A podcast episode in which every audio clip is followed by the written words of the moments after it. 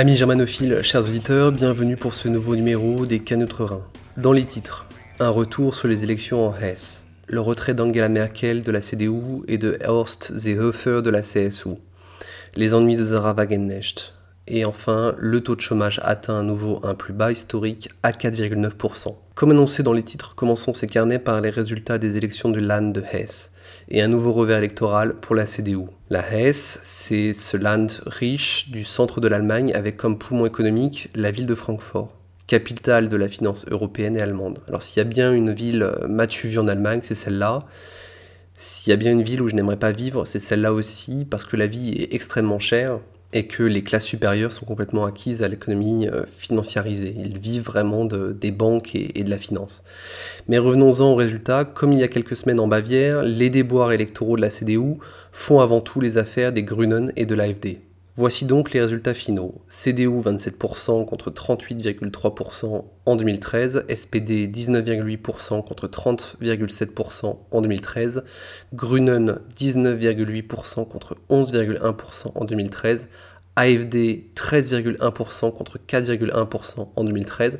Je n'aurais jamais vu l'AFD faire plus que 10% en S, c'est assez incroyable, 13,1% comme score, c'est un score euh, record pour l'AFD. Presque euh, oui, 9% de gagné en, en 5 ans. D-Link 6,3% contre 5,2% en 2013 et FDP 7,5% contre 5% en 2013. Difficile de prévoir la coalition qui gouvernera le Land, peut-être une alliance euh, CDU-Grunen. Il n'est pas non plus impossible d'avoir une gros coup formée par le SPD, les Grunen, le FDP, voire même D-Link. Ce qui est sûr, c'est que ce vote a été celui de trop, puisqu'il a euh, amené au plan national la Bundeskanzlerin Angela Merkel à quitter la présidence de son parti, la CDU. Je vous le disais dans le dernier numéro des Canets, malgré sa baisse continue dans les sondages, elle n'avait toujours pas de concurrent crédible pour l'affronter. Eh bien, nous assistons à un nouvel exemple d'imprévu dans l'histoire, puisqu'elle est partie d'elle-même. Cette nouvelle débâcle en Hesse fut la goutte d'eau qui fit déborder le vase. Le maintien d'une candidature n'aurait pu être de toute façon que sa dernière mais elle n'en a, je crois, plus la force. Et il faut reconnaître le rôle de l'AFD et du peuple allemand contestataire, la frange du peuple allemand qui est, contestataire, qui depuis maintenant près de 4 ans ne lui laisse aucun répit. D'ailleurs, je crois que c'est aussi notre rôle euh, à nous, militants nationalistes, quel que soit notre, notre niveau, euh, notre degré euh, d'engagement, de mener presque quotidiennement une véritable guérilla, un travail de sape au quotidien pour justement miner euh, le pouvoir en place en France. Quelque part, Merkel est obligée de fuir la CDU pour que la CDU puisse lui survivre. On en est là. Merkel était d'ailleurs extrêmement critiquée en interne et surtout par la CSU bavaroise. À la suite de ce départ, il n'est pas impossible que la CDU renaisse, voire qu'elle s'allie avec l'AFD dans le futur. En Bavière, le leader de la CSU, Horst Seehofer, quitte lui aussi la présidence du parti. Pour succéder à Merkel, on envisage déjà quelques prétendants, Madame Kram-Karrenbauer, surnommée AKK, Jens Spahn et surtout Friedrich Merz, ce dernier est un libéral convaincu sur le plan économique, tout en étant conservateur au niveau sociétal.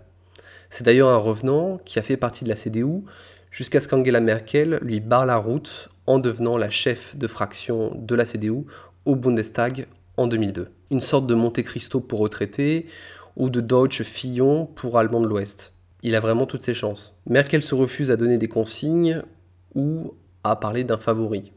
Et c'est logique, ce serait pour le candidat choisi extrêmement handicapant. Il faut reconnaître que Merkel, même avec ce retrait, a encore été fine, puisqu'elle a permis de sauver dans sa politique et son parti ce qui pouvait encore l'être. C'est aussi pour certains observateurs une soupape donnée au peuple allemand, et aussi une garantie pour elle de rester Kanzlerin jusqu'en 2021. Alors je ne me prononce pas sur ce dernier point, je pense qu'elle est vraiment usée, et encore une fois, l'AFD et même les autres partis, euh, les autres Volkspartei, les autres partis du système, ne lui laisseront jusqu'au dernier moment aucun répit. Quelque part, se retirer, c'est un aveu d'échec, c'est une preuve de faiblesse. Ce retrait n'annonce pas non plus dans l'immédiat une amélioration de la popularité de la CDU, ni des autres partis classiques par effet de transfert, à part peut-être pour les Grünen. L'AFD sortira par contre bien plus fort et bien plus bien plus dominateur de ce départ. Restons encore un peu dans la politique avec les malheurs de la figure de proue de Die Linke, Zara Wagenknecht. Cette dernière voulait remettre en cause le droit d'asile et freiner l'immigration par la création d'un nouveau mouvement nommé Aufstehen. Ses camarades de Die Linke n'ont pas tardé à montrer les dents. Elle est à présent wanted comme le bandit d'un western spaghetti. Comme je vous l'avais indiqué dans les précédents carnets, Zara Wagenknecht avait brillé par son absence lors de la manifestation pour une société ouverte qui avait lieu il y a quelque temps à Berlin. Les autres classiques de Die Linke veulent à présent la putcher en bonne et due forme. À commencer par Thomas North, qui indique qu'une ligne a été franchie et que les électeurs de Die Linke ne se retrouvent pas dans un discours protectionniste intolérant. Ah bon?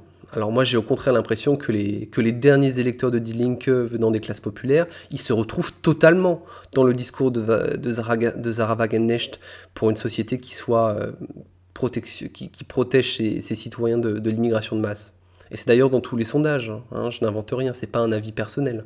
Après les étudiants déjà assurés d'avoir un emploi et les mouvements antifa, eux, je comprends, qu'ils se retrouvent beaucoup moins dans le, dans le discours de Zara Wangenesch. Quand on est un, étudiant de 25 ans euh, à la Humboldt Universität ou à la Freie Université de Berlin, qu'on est quasiment assuré euh, un an avant la sortie d'avoir déjà un emploi bien payé euh une fois ses études finies, euh, oui, je peux comprendre qu'on fasse le rebelle, euh, j'allais dire à 2 francs, mais je devrais dire à, à 2 euh, à DM, à 2 Deutschmark. Hein. Mais pour quand, on appartient aux classes populaires, oui, on, la, la voix de Zara Wagenknecht, d'une société qui protégerait son peuple et, sa culture, oui, elle résonne, clairement.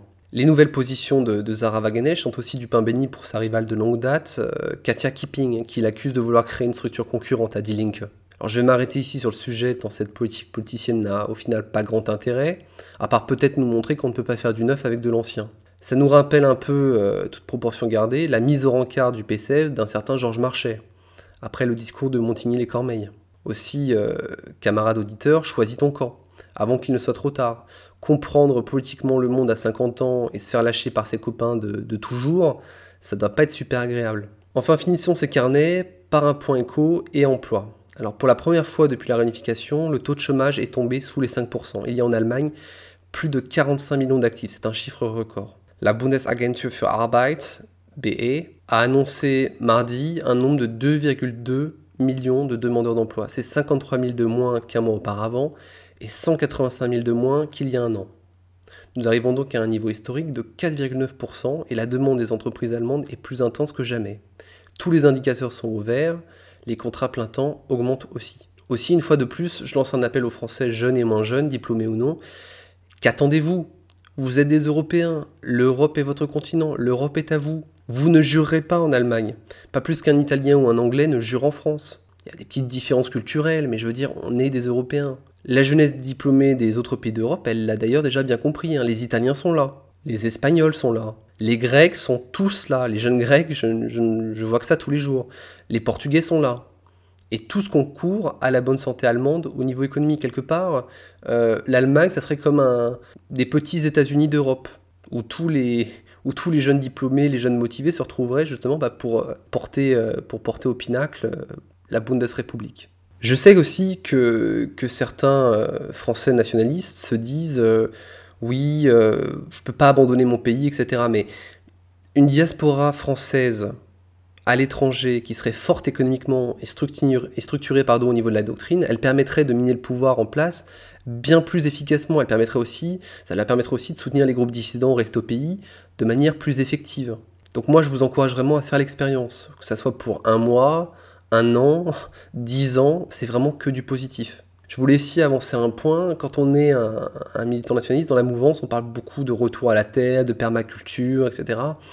Euh, on critique le monde moderne, le monde des bureaux. Tout ça, je le comprends tout à fait. Mais parce que ce sont des valeurs qui sont beaucoup plus saines et, beaucoup plus en phase avec, euh, notre nature d'homme et, et d'européen. Seulement, ce qu'il faut comprendre, c'est que demain, on va peut-être voir l'émergence d'une contre-société avec, euh, avec des communautés, avec des groupes humains. Et ces groupes humains auront besoin bah, d'administrateurs. Si demain on a nos écoles, euh, nos crèches, nos restaurants, nos lieux de villégiature, euh, on peut décliner ça à l'infini, nos commerces, etc., nos lieux de, oui, nos lieux de fête, etc., il y aura besoin de gens pour les administrer. Il y aura besoin de comptables, il y aura besoin de, de juristes, il y aura besoin de gens qui, sont, qui connaissent le commerce. Donc, euh, il faut pas totalement déserter euh, le monde des bureaux et le monde de l'entreprise. Je pense que surtout les militants nationalistes parfois pensent que le, commerce, le business est quelque chose de sale, qu'on se salit les mains. Euh, moi, je crois au contraire qu'un militant nationaliste qui est sérieux, qui est travailleur, qui n'a qu'une parole, il a toutes les qualités requises pour devenir un acteur sérieux et crédible dans une entreprise. Donc vraiment, n'hésitez pas, faites l'expérience. Qu'est-ce que vous avez à perdre? Moi aussi, j'ai été ce jeune Français, jeune diplômé, qui passait des entretiens, qui ne trouvait pas de boulot, euh, qui faisait des stages, euh, qui était le remplaçant du remplaçant, pour donner euh, peut-être une comparaison footballistique. Et puis un jour, j'ai passé la frontière, et puis là, on m'a mis, mis sur la feuille de match numéro 10. Voilà. Et ma vie en a été transformée. Cette émission des Canaux 80 s'achève. Chers auditeurs, merci à vous de l'avoir suivi. N'hésitez pas à commenter l'émission dans la section commentaires. Les Canaux 80 reviennent la semaine prochaine.